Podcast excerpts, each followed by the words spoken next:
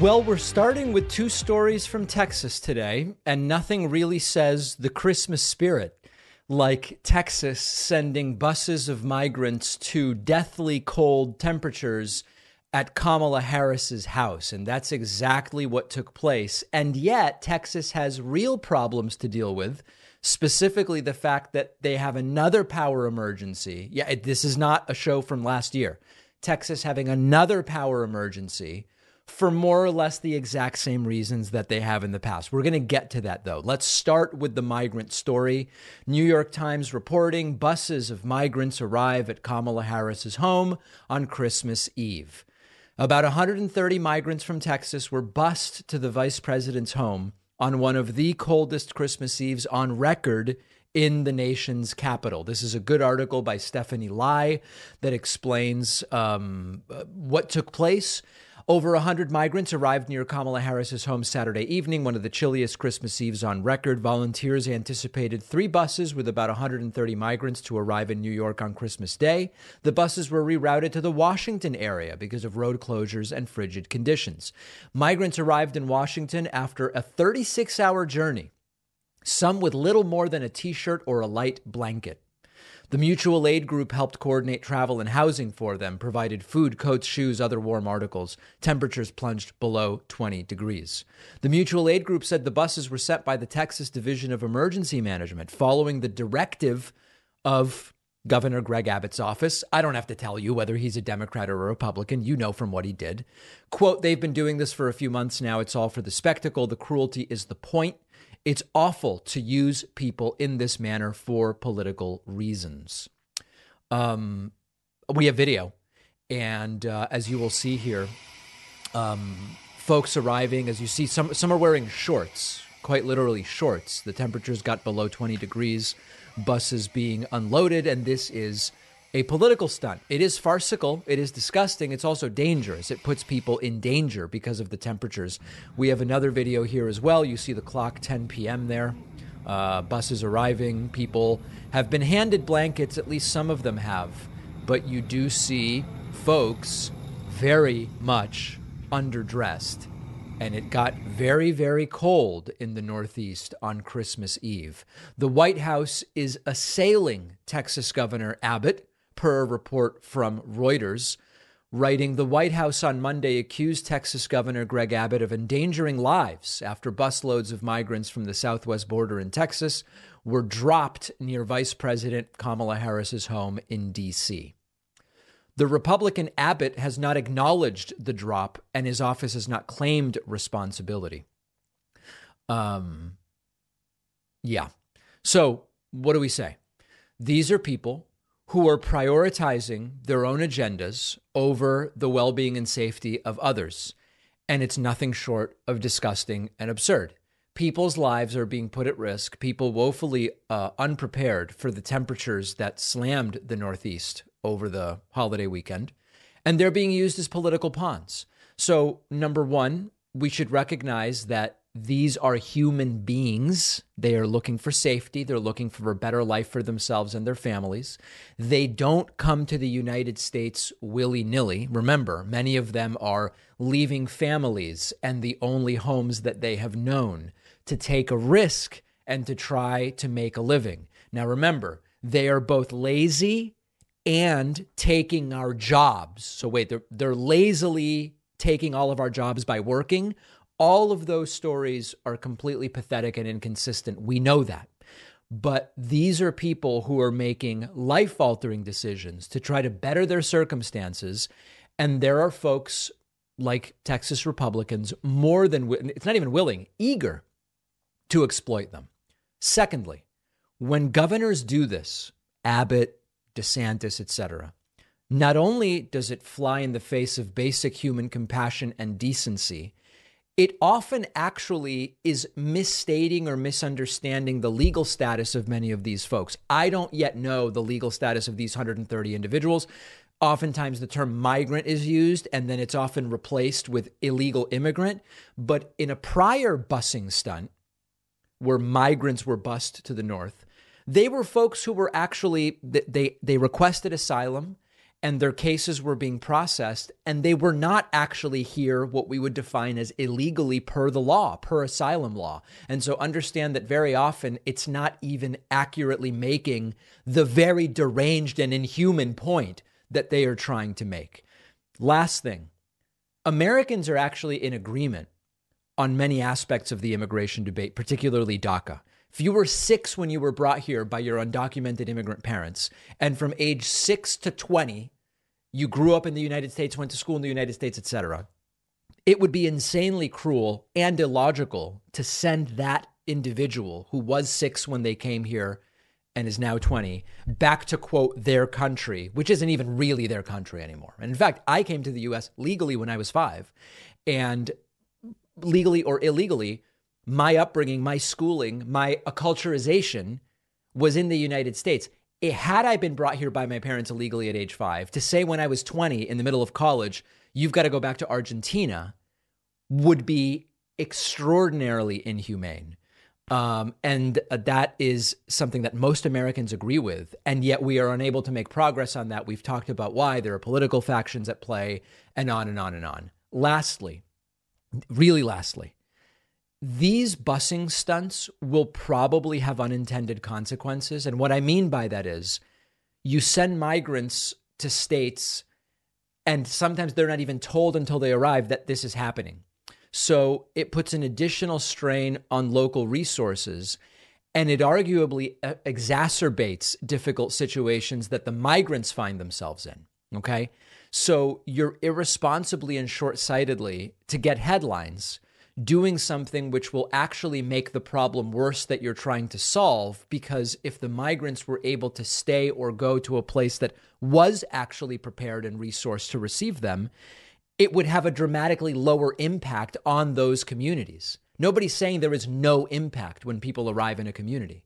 But by deliberately choosing to willy nilly at 10 p.m. bus folks to a place that isn't even expecting them, you're actually just making the problem worse. So, this is what Texas spent Christmas doing. And meanwhile, look at what else is going on. Again, Texas is having a power emergency and a power plant failure. And what they're busy doing is sending migrants in buses to Kamala Harris's house. Think of it.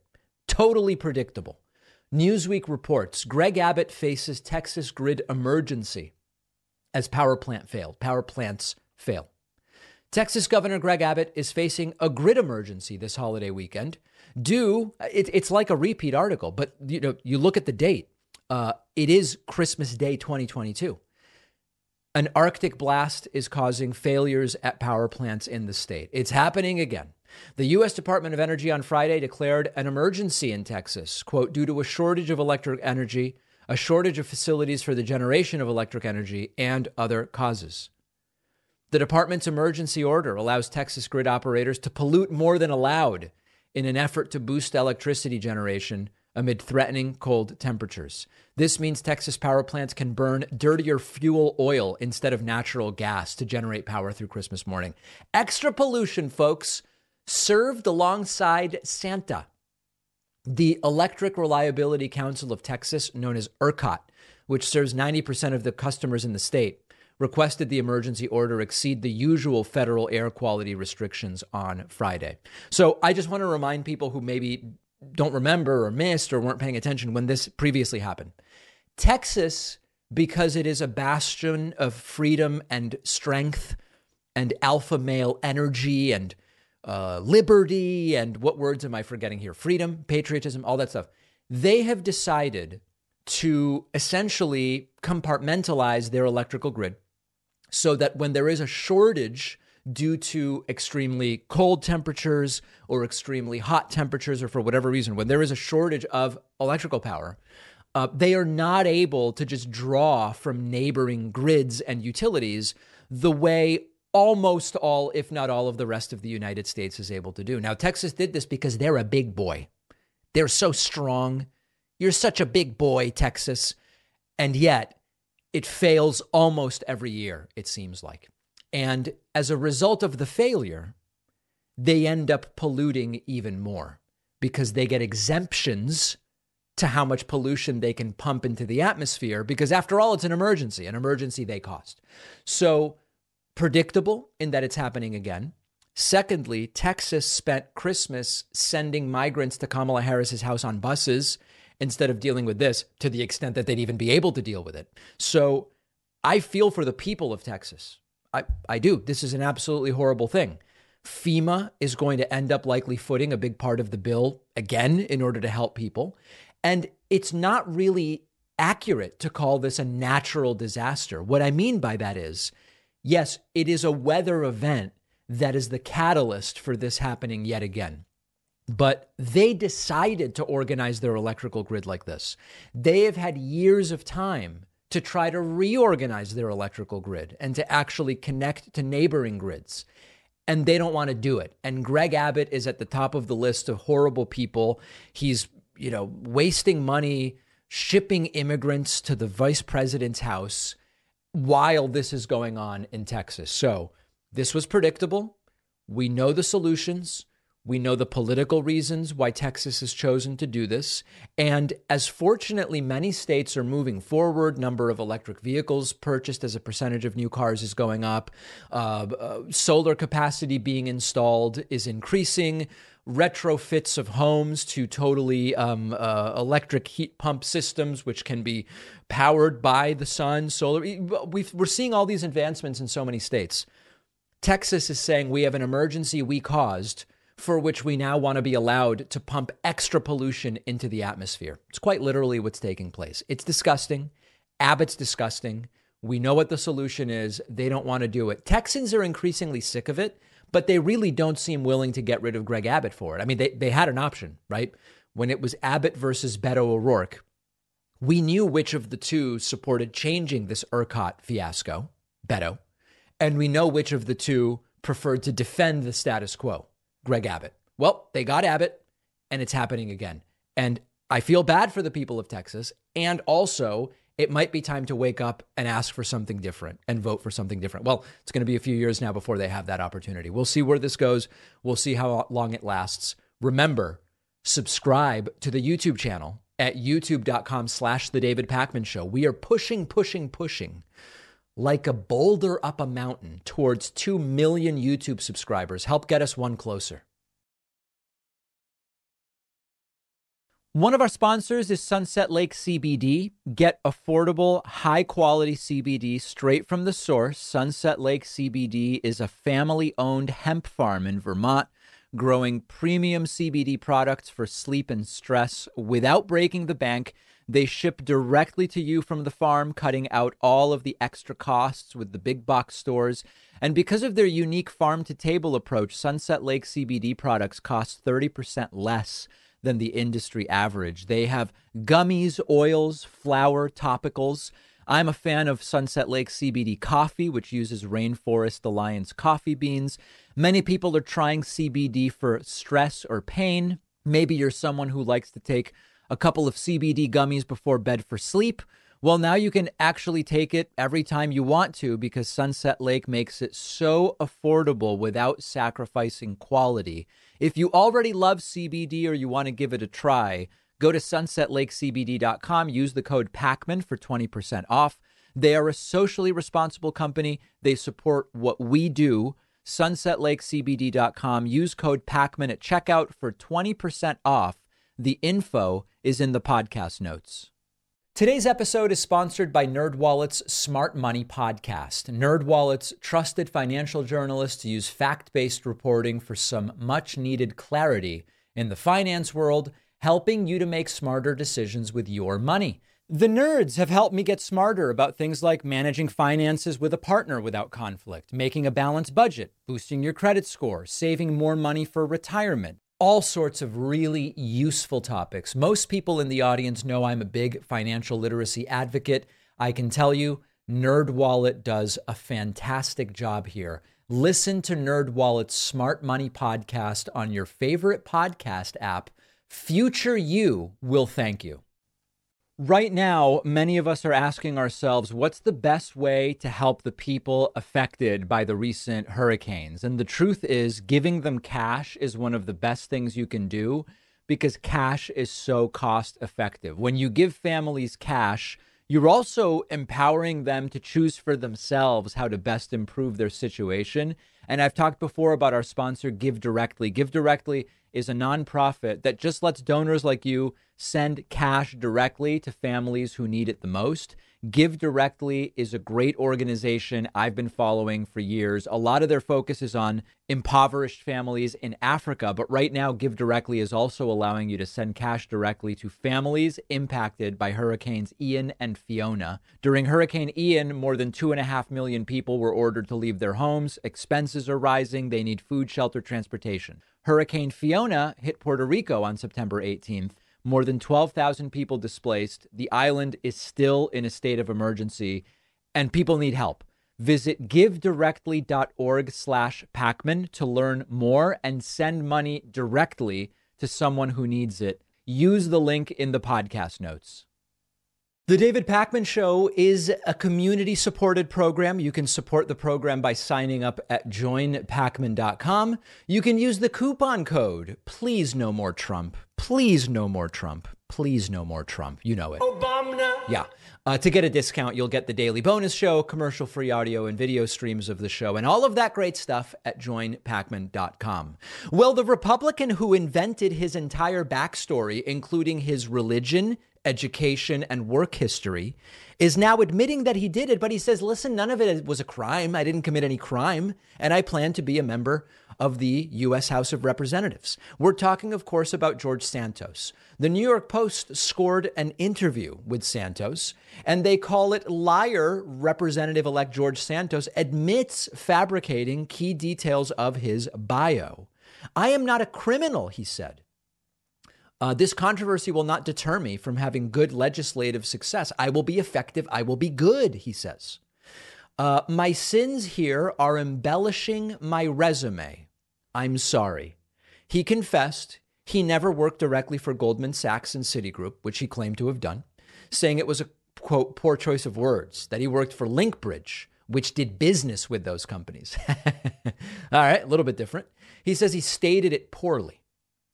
Um, he admitted he never actually graduated from any college, even though he said, I graduated from Baruch College in 2010.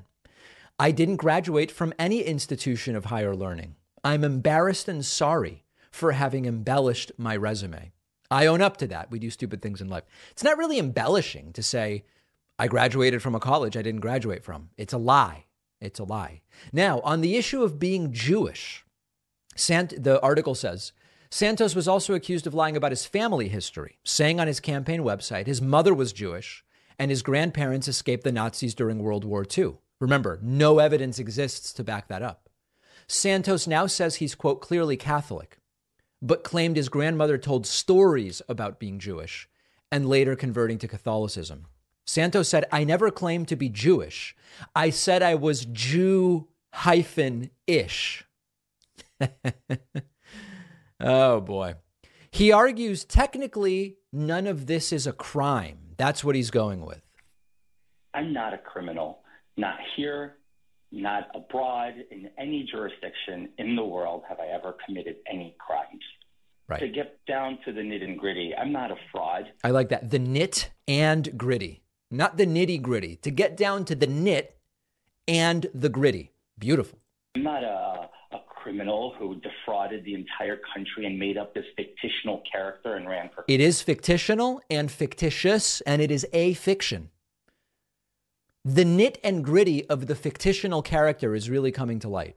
Congress. I've been around a long time. I mean, a lot of people know me. They know who I am. They've done business dealings with me. I'm not going to make excuses for this, but he kind of is.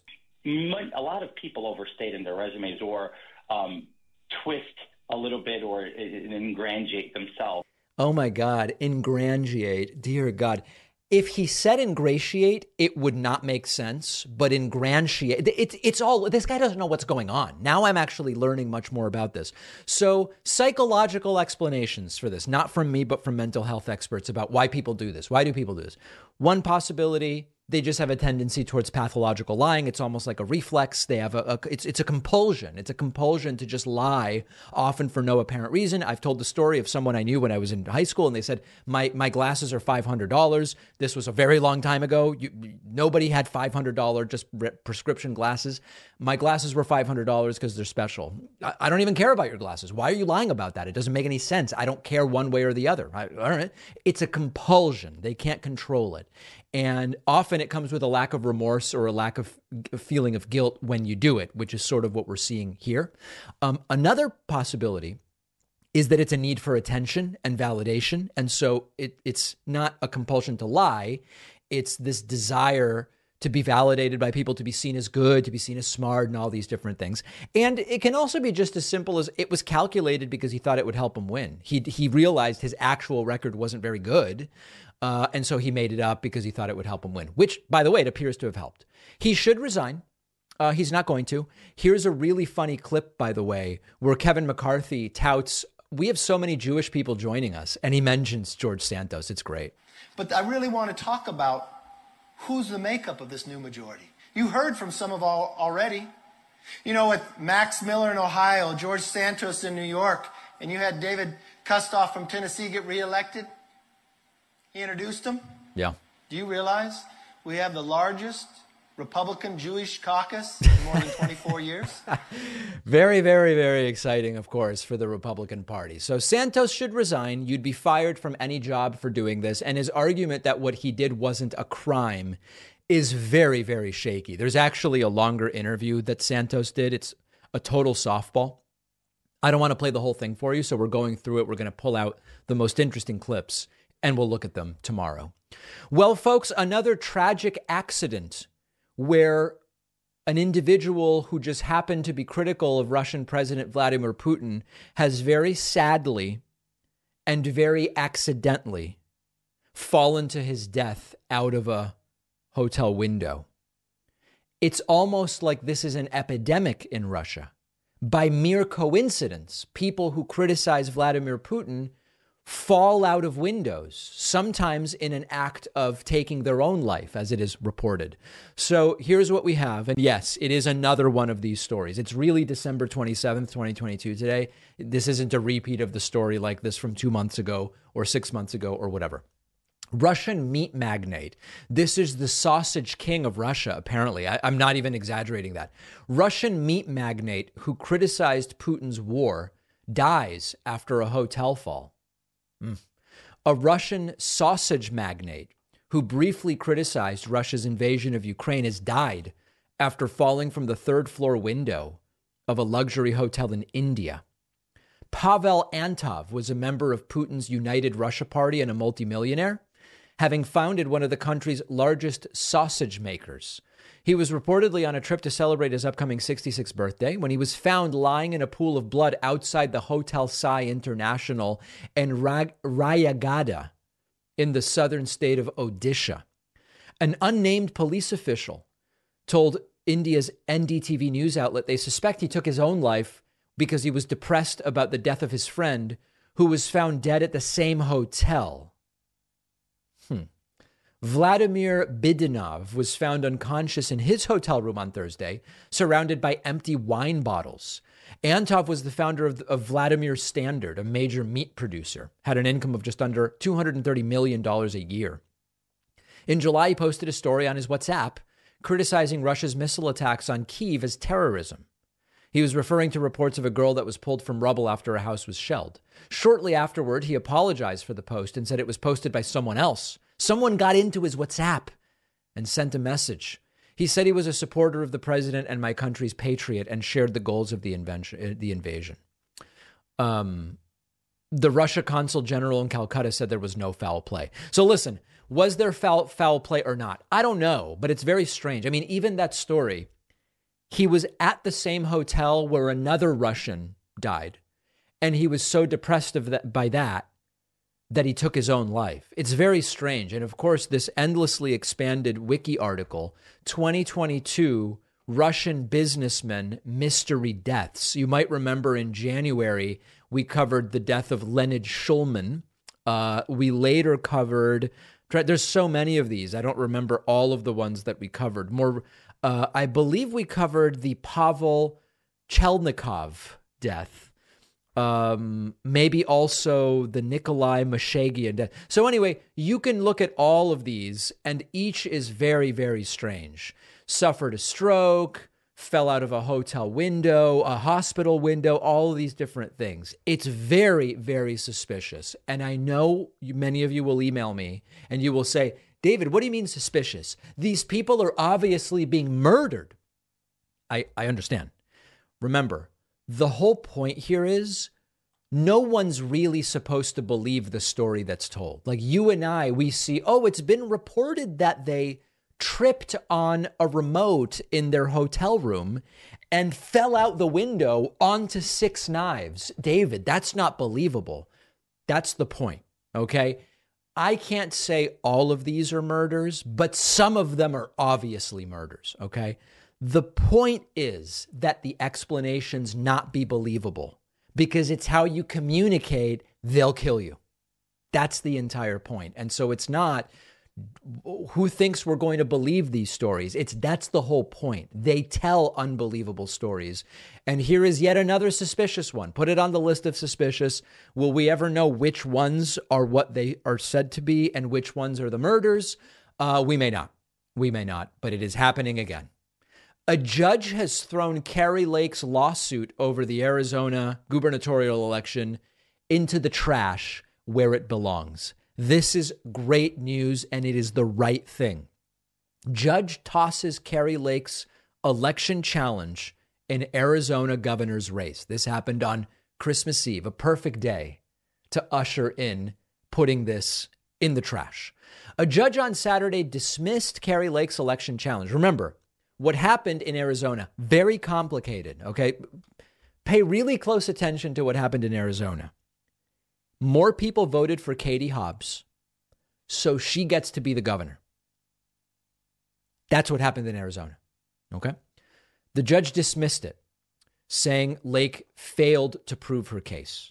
Maricopa County Judge Peter Thompson, who oversaw the two day trial, ruled that Lake's legal team never offered clear and convincing evidence showing the election was rigged against her. Of course, she didn't. There is no such evidence because it wasn't rigged. Lake can appeal the case before Katie Hobbs is sworn in on January 2nd. Because of the tight, tight, tight timetable, the case may move swiftly to the Arizona Supreme Court. Thompson noted real problems did affect the election, but election workers tried their best and performed their role with integrity. Not perfectly, as no system on earth is perfect, but more than sufficient to comply with the law and conduct a valid election. Okay. Here is her statement after predicting endless victories, she issued this statement. By the way, if you're watching, she stands like Trump now. She's doing that thing where she hinges forward at the waist and it looks like it kind of defies gravity. She's even standing like Trump. It's bizarre. Here, she's calling this a win, I guess. Uh, I'm just going to make a quick statement. I am so incredibly proud of our amazing attorneys. I genuinely don't know how people stand like that. That put this amazing case together, historic case. We proved without a shadow of a doubt that there was malicious intent that caused disruption so great it changed the results of the election. I'm they did not prove that. They absolutely did not prove that. Incredibly proud of, of both Brian By the way, had she proven that, the judge would have made a different decision. Olson, who led up this legal team, we provided expert testimony. We provided experts. The other side brought in activists to try to save face. They admitted that they've known about these ballot problems. There's ballot problems. Now they're trying to say that it's been going on for three elections. Our elections are a mess in this country. Yeah. All right. So, anyway, I guess she's saying it's a moral victory of some kind. I don't really know. She also tweeted about this quote My election case provided the world with evidence, there was no evidence presented, that proves there was no proof. Our elections are run outside of the law. That is not true. This judge did not rule in our favor. That's accurate. Okay. However, for the sake of restoring faith and honesty in our elections, I will appeal this ruling. Now, I just want to remind you the level of confusion around this entire thing. Kari Lake said part of her evidence was that people weren't allowed to vote because they arrived after the polls closed. Understand, part of her evidence is the polls are closed. People show up, they're told we're closed. That's evidence it was rigged. Listen to this. This this is truly amazing. We have serious problems with the way our elections are run. Let me just read from some affidavits of people who were taking part in election day voting, which was Now remember, affidavits are not evidence. They can be introduced as evidence and evaluated like testimony, but it doesn't even matter. A massive number of Republicans and independents who showed up. This man says at seven o'clock, a marshal announced that voting time was over to the line outside of the building with over 100 voters still standing in line. Okay, now those voters in line do get to vote, but listen carefully to what she says. Four or five voters arrived immediately thereafter and were very upset. One voter came to the side door to speak to a supervisor. He- so understand, four to five voters arrived after the polls closed. What happens when the polls close is they say, okay, you, sir or ma'am, are the last person in line. You get to vote. Now no one else gets to get in line. Every election is run this way. And part of her evidence is an affidavit that four or five people showed up after the poll closure announcement was made and were upset they weren't allowed to vote. The polls were closed. These are the rules in every state. So, the correct decision by the judge she's not going to be the governor. The person who got more votes is going to get to be the governor. We'll have all of these clips on our Instagram, which you can find at David Pakman Show. Did you know that half of Americans are deficient in vitamin A, vitamin C, and magnesium? Most Americans are deficient in vitamin D. I take vitamin D during the winter. It is sometimes difficult to eat exactly the right amount of each food to get exactly what you need.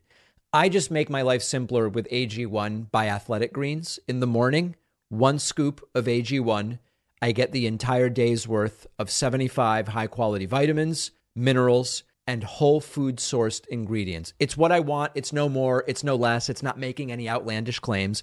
It's just an easy, sustainable routine. I've tried different ways of taking vitamins. AG1 is cheaper, it's quicker, it's tastier. I'm not fumbling around with different capsules. It tastes great to drink straight with water. Sometimes I'll put it in a smoothie or shake. It's simple. It's something easy you can do going into the new year, staying properly nourished. Athletic Greens is giving my audience a free year's supply of vitamin D. I take that every day in winter. Plus, you'll get five free travel packs of AG1. Go to athleticgreens.com slash Pakman that's athletic, G R E E N S dot com slash Pakman. The link is in the podcast notes. Failed former President Donald Trump gave an interview to OAN's Chanel Rion, which should be a very, very friendly and positive interview she brought up NFTs, aka Trump's recent grift of selling NFT digital trading cards. sorry, I can't even do it. Which Steve Bannon said is not good, that Trump should not be doing it, that whoever came up with the idea should be fired. She brings it up to him, and Trump basically says he thought the NFTs were cute. Um, this should have gone well, and it did not go very well. Let's take a listen to this. I'm asking you, as as Donald Trump, the money man. I mean, you have invested your life in tangible assets, and so the question is: Are you looking at NFTs as this kind of this new world of cryptocurrency that is? Sir, is the new world for the physical asset guy Trump, who did real estate, now digital trading cards? Is this the future of money? The future, no, or is it just no, you're playing no. with it? I viewed it differently. I didn't view it as investment. I viewed it as I thought they were cute. I mean, oh God, the former president thought the NFTs were this Chanel. This is not an investment. Okay, but uh, this is definitely, definitely not an investment. It's just cute. For ninety nine dollars, you're getting these these visions that are very beautiful and interesting. I think. Yes, me wearing a spacesuit for ninety nine bucks. It's so it's just cute. And I viewed it that way, much more so than as an NFT. Yeah. But NFT, as you know, was very hot two or three years ago, and NFT is hot. It cooled down. You know, it's a category that happens. It cooled down. So when they announced it's NFT, everyone said, "What's he doing that for? That's so cold." It was it was the reaction of many. That's true. And uh, I did it, and I guess it was one of the most successful, maybe the most successful, but it was certainly in terms of speed. The whole thing was sold out almost immediately. this, imagine if we had said in 2016, in the next six years, Donald Trump will win a Republican primary, defeat Hillary Clinton in a general election, uh, do all the insane stuff he did for the four years, then lose to Joe Biden in 2020, claim that he won, wage a two year war during which he grifts tens of millions from his followers to supposedly overturn the results, support a bunch of candidates who lose in 2022, and then sell NFT digital trading cards and appear on OAN to say that they're cute. Nobody would have believed that. Absolutely nobody would have believed. In fact, I can't think of a single person who would have taken that bet. And uh, it is really, really something else to see. I agree in a sense with Steve Bannon that the entire trading card thing is completely humiliating. But the truth is, Trump does humiliating things all the time. And so I don't know that it's uniquely humiliating. It'll be interesting to see if and where, where what the next thing is and the the hypothesis that is increasingly forming is Trump may be realizing that this 2024 run is not going to go well. And if and when Trump starts to believe that he may end up having to bail before the first primaries, as, as some have, have suggested may happen, he is going to go into grift mode, which is what is the most amount of money I can pull out of this before I quietly go away and say that's the end of my political career. And then this starts to make sense, which is what is just on this side of the law that I can use to pick up a few extra million um, before I just kind of quietly go away. And if you look at it in that sort of framework with that idea, then the NFT thing makes a lot of sense. So even Trump not really making sense in trying to explain why he did the NFT thing, there's nothing cute about them. Uh, but that's the explanation that he's giving at this point in time. Donald Trump uh, issued a Christmas message that was not heartwarming. In fact, it was a scary meltdown in which he is obviously terrified, terrified, terrified of getting himself indicted. Here is Donald Trump's post to Troth Central. Troth Central. On Christmas. And it is not exactly a message riddled with the imagery we might expect of reindeer and um, gingerbread. I don't know what people do on Christmas exactly. You know, I do Jewish Christmas, which is I get Indian food or Chinese food, and that's exactly what I did. But it doesn't seem this is the Christmas imagery. Trump said, quote, Merry Christmas to everyone, including the radical left Marxists, of which there are almost none, that are trying to destroy our capital C country the Federal Bureau of Investigation that is illegally coercing and paying social and lamestream media to push for a mentally disabled Democrat over the capital B brilliant, capital C clairvoyant, Trump calling himself clairvoyant, and USA lo- loving Donald J. Trump. And of course, the Department of Injustice, which appointed a special, quote, prosecutor, end quote, who, together with his wife and family, hates, quote, Trump, end quote, more than any other person on earth. Love to all, Trump says in all caps. Obama. This is a man deathly terrified of getting indicted.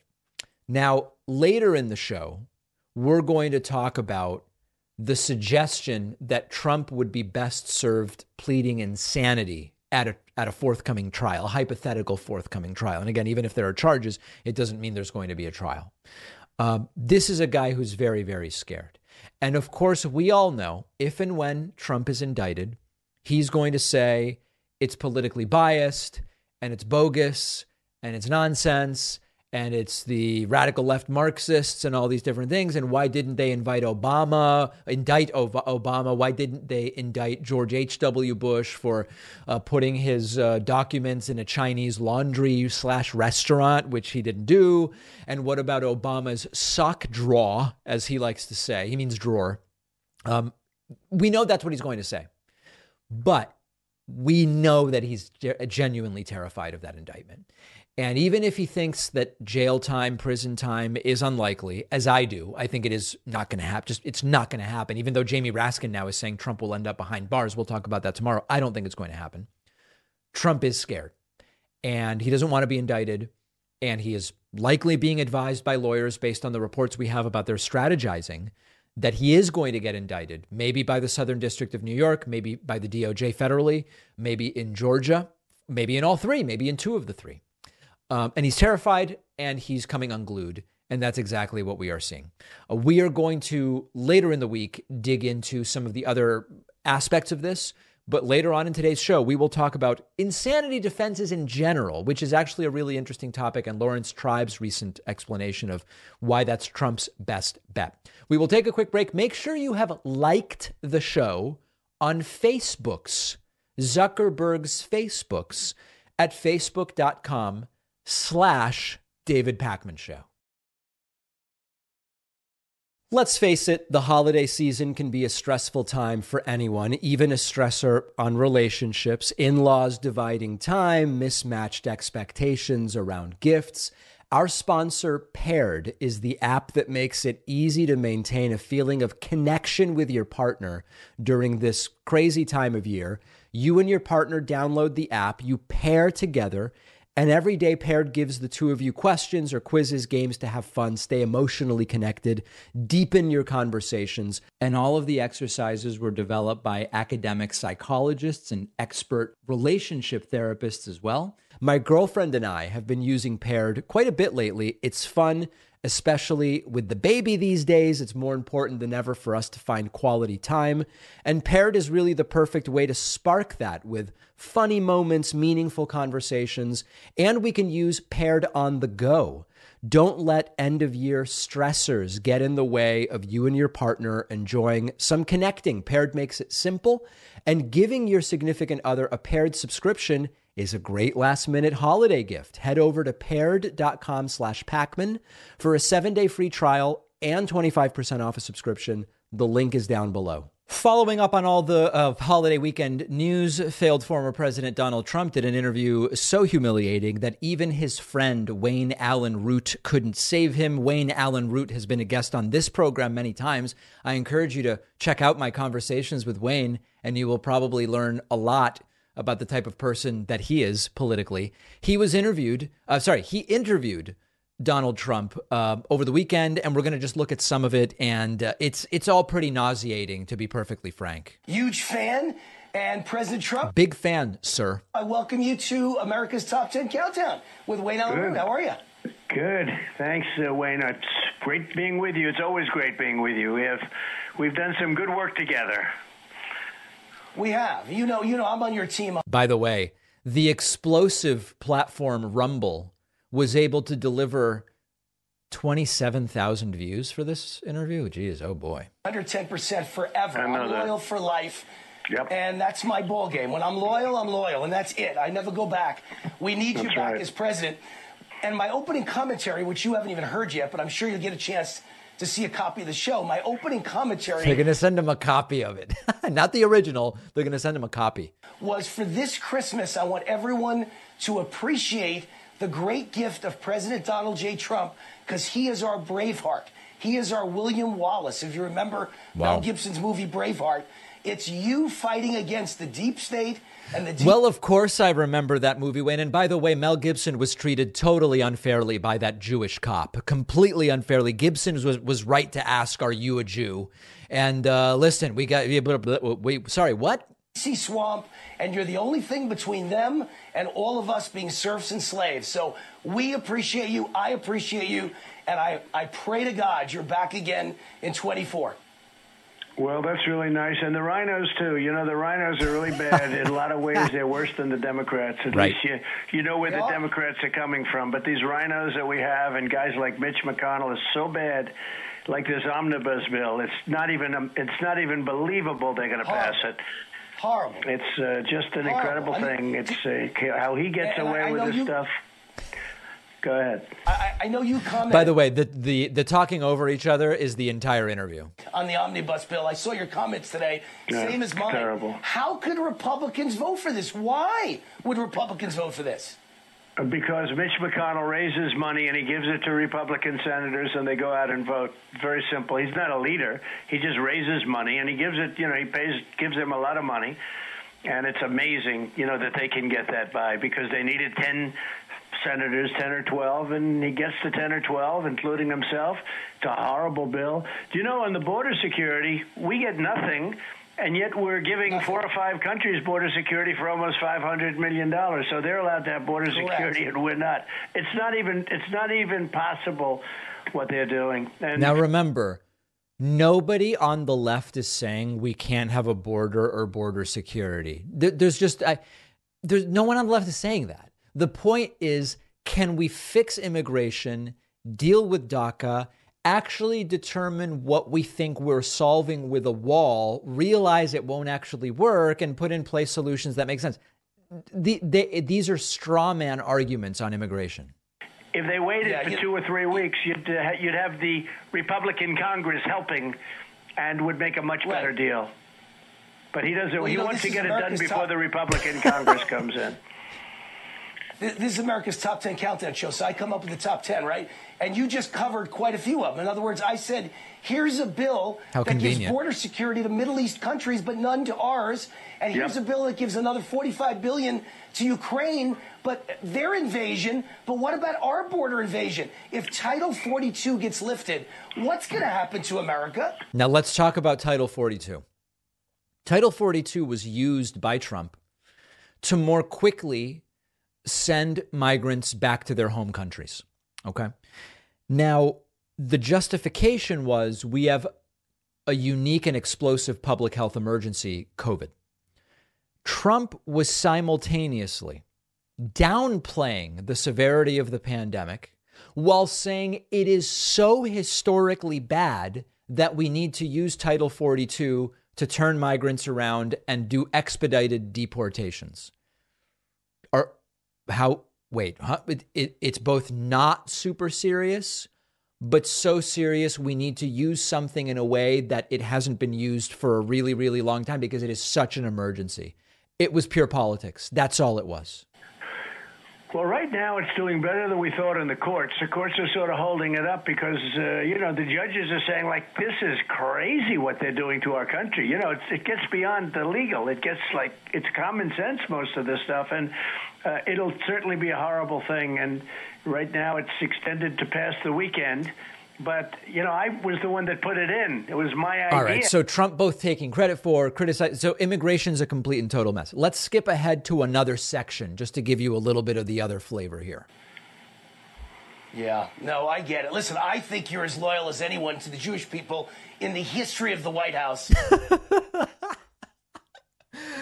oh, right into it, huh? Nobody's been better for the Jews than you, Don. Nobody. And I understand your anger and I understand your questioning why the heck you're not getting the Jewish vote being loyal back to you. I get it. I'm Jewish and I get it. So get- we've explained it before. Republicans and their pro Israel view, the way they define it, mostly appeals to evangelical Christians, not to Jewish Americans who overwhelmingly vote for Democrats, because on issues, Jewish Americans overwhelmingly line up with Democrats. How many times do we have to explain this? 25% of the Jewish vote. In 2016, I got 25% of the Jewish vote. And I didn't do it for votes. I did it because it was the right thing to do. Then I did Golan right. Heights, which is a big deal. They were trying to get it for 60 years. I got it done in 15 minutes. I did Golan Heights, which is unbelievably important. But more importantly, I did the embassy. I did Jerusalem. Remember, the embassy. What he means is moving the U.S. embassy from Tel Aviv to Jerusalem. That only appeals to right wing Americans. That's who that appeals to. Um, uh, f- progressive Jews like me recognize that you can't just unilaterally say we're putting the embassy in Jerusalem because it goes right at the heart of much of the Israeli Palestinian conflict and the sovereignty of Jerusalem, and whether Jerusalem in an eventual two state solution, which may never come, whether Jerusalem will or won't be the international capital of Israel over a hypothetical Palestinian state, there's a reason why moving the embassy to Jerusalem didn't make progressive Jews, which is most of us, come scrambling to vote for Trump, but he either doesn't get it or he doesn't want to accept it. Becoming the capital. I did I know all the capital. I know them all. They're I all did, great. They're all great. And then I did no, and then I did the Iran nuclear deal and terminated it, which is uh, was probably the most valuable thing I did, if you want, because they want to they want to terminate Israel. So I did the Iran nuclear deal, and then a guy calls me up who I know, who's been very good to me. Big, strong guy. He was crying over it. He was on Tucker Carlson the other day, a couple of months ago, saying Trump is great, and he wanted to have dinner because I think he needed help, because he needs help but I think he needed oh, help. Yeah, yeah. And all of a sudden they say, "Oh, I'm having dinner with him, and he's an anti-Semite." Now, how am I supposed to know he's an anti-Semite? If he is an anti-Semite, he didn't express that to me, by the way. but if he is, how was I supposed to be aware of the major global story about Kanye that lasted two weeks on every news outlet? So all of a sudden, no, no, we've got to have more loyalty. The Jews should be more loyal to me, Wayne, like you. Yeah, no, I get it. Listen, Obama sat in the pew of an anti-Semite for 20 years, giving That's lectures right. at his church, Reverend Wright, and nobody ever said a word about it. The media, nah. liberals, no one. You have one dinner with a stranger, and the whole world's against you. All right. So anyway, I won't do this. The, the entire thing is 19 minutes long. I think we've had enough of it, but a friendly interview. And Trump ends up with the Jews should be more loyal to me. The Jews should be more loyal to me for that thing I did where I moved the the the cap the embassy. Unbelievable stuff. Even Wayne Allyn Root can't save Trump. All right, let's get to a legal opinion. Lawrence Tribe, Harvard law professor, thinks Trump should be working up an insanity defense at a hypothetical trial. We're going to talk about the difficulties of pleading insanity. Business Insider report Trump's legal team better be able to get him to plead insanity at trial, Harvard law professor says. A Harvard law professor suggested that Trump's legal team should get him to plead insanity if he does go on trial. In a tweet Sunday, the professor Laurence Tribe, an expert on constitutional law, commented on Trump's video message to the House Select Committee on January 6, 2021. If this is the defense at Trump's forthcoming trial, I don't envy the lawyers who agree to represent him, Tribe tweeted. They'd better be psychiatrists expert at reflexive projection and capable of getting their client to pre- plead insanity. Now, we're going to look at Trump's statement to the January 6th committee tomorrow in more detail. Um, but Trump attacks the committee members as being bad people. He says there was no evidence. He is just a wacky, wacky, wacky guy. Now, let's talk about an insanity uh, defense. Number one, it's important to remember that an insanity plea is not a get out of jail free card. It's a defense that wants to mitigate the punishment for a crime by arguing the defendant was not in control of their actions due to mental illness. The defendant didn't understand the qu- consequences of their decisions due to mental illness, which means that even if you success uh, succeed at defending someone on the basis of insanity, you can still be found guilty and face punishment like being confined to a mental health facility, for example. Now, I don't actually think any of that's going to happen with Trump.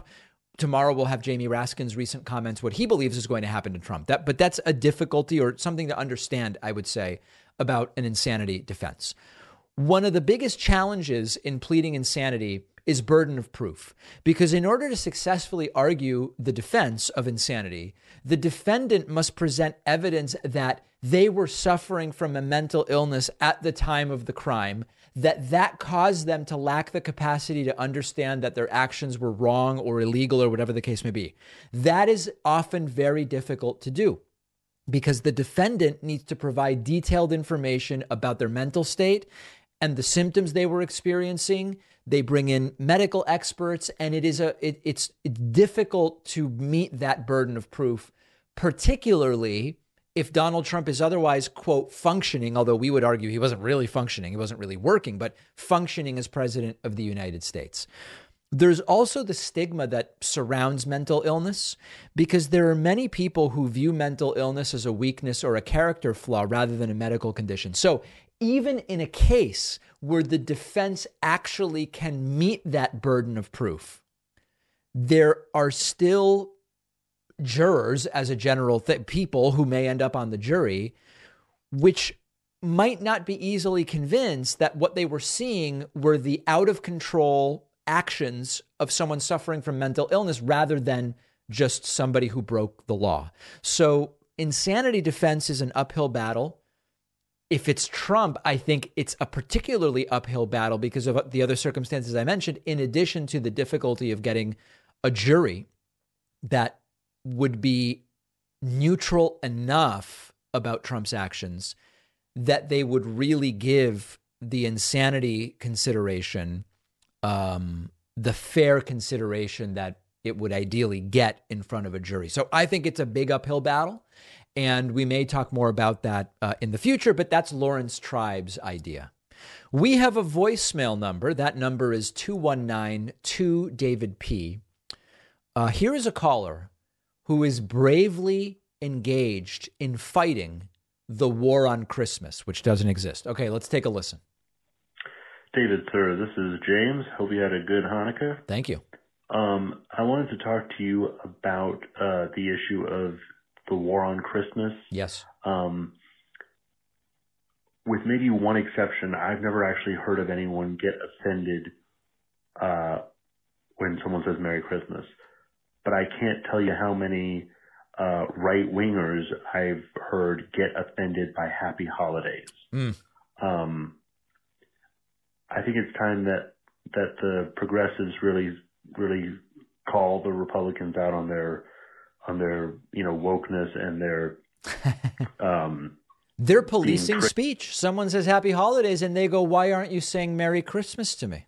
By Happy Holidays, I mean that they really are snowflakes. If Happy Holidays triggers them that much, um, but yeah, hardly anyone I've I might actually gets offended by Merry Christmas anyway, uh, hope you have a good rest of your holiday season and uh, hope to hear from you soon. Yeah. So listen, um, I, I tweeted the other day, and some people got so mad at me. I and I was serious when I tweeted it, but it's not like some big thing. When people say Happy Holidays to me around this time of year, I go, "Oh, Happy Holidays," yeah. And if they say Merry Christmas, I say, "Oh, Happy Hanukkah." It's just like it's not a big deal. I'm not doing it aggressively. It's just if they wish me Merry Christmas because that's what they celebrate, I wish them happy Hanukkah because that's what I celebrate. It's not a big deal. No one has ever gotten upset. No one has ever gotten offended. It's it's kind of a joke, but I I I do do that do that. I'm not offended. Nobody's offended. It's really not a big deal. The thing that really does seem to offend people is these right wingers when they are told happy holidays. They believe they are being told happy holidays because some woke Marxist leftist Obama, yeah, like Obama or whoever, right, has pressured a, a worker at Best Buy to forego Merry Christmas and instead to say Happy Holidays. So it is true. I don't get. Wish me happy Kwanzaa. I don't care. Wish me whatever you want, and then I'll respond however I want. No one's offended. We're having conversations. It's fine. Okay. But the people who get offended are the ones wished happy holidays when they believe they should be wished Merry Christmas. And it's pathetic. We have a great bonus show for you today. This it's unbelievable that this even happened. At least 27 people are dead in Buffalo, New York because of a snowstorm. Okay? We're going to talk about the horrifying situation in Buffalo. Adidas, much less seriously, Adidas is scrambling to sell over $500 million worth of Yeezys after cutting ties with Kanye West. Uh, where what are they going to do with them? Where are they going to end up? It's an interesting place, by the way, where sometimes uh, clothing and shoes end up when they are no longer sold on the retail market. We'll talk about that. And a new poll finds that Arizona, now independent Senator Kyrsten Sinema, would get crushed if she ran as an independent in 2024, which was supposedly one of the considerations in her moving from uh, Democrat to independent. All of those stories and so much more, all on today's bonus show. How do you get the bonus show? You sign up at joinpakman.com. Oh, the bonus show where you want to make money. Yes. Everybody else that makes money to fund themselves is bad. Well, depends how you're making that money, Alex. That's the truth. We're offering nothing other than a good time with the award winning bonus show. You can sign up at joinpakman.com. You can use the coupon code, please no more Trump. And you have to say it that way when you enter it. Please no more Trump. We'll see you on the bonus show in mere moments.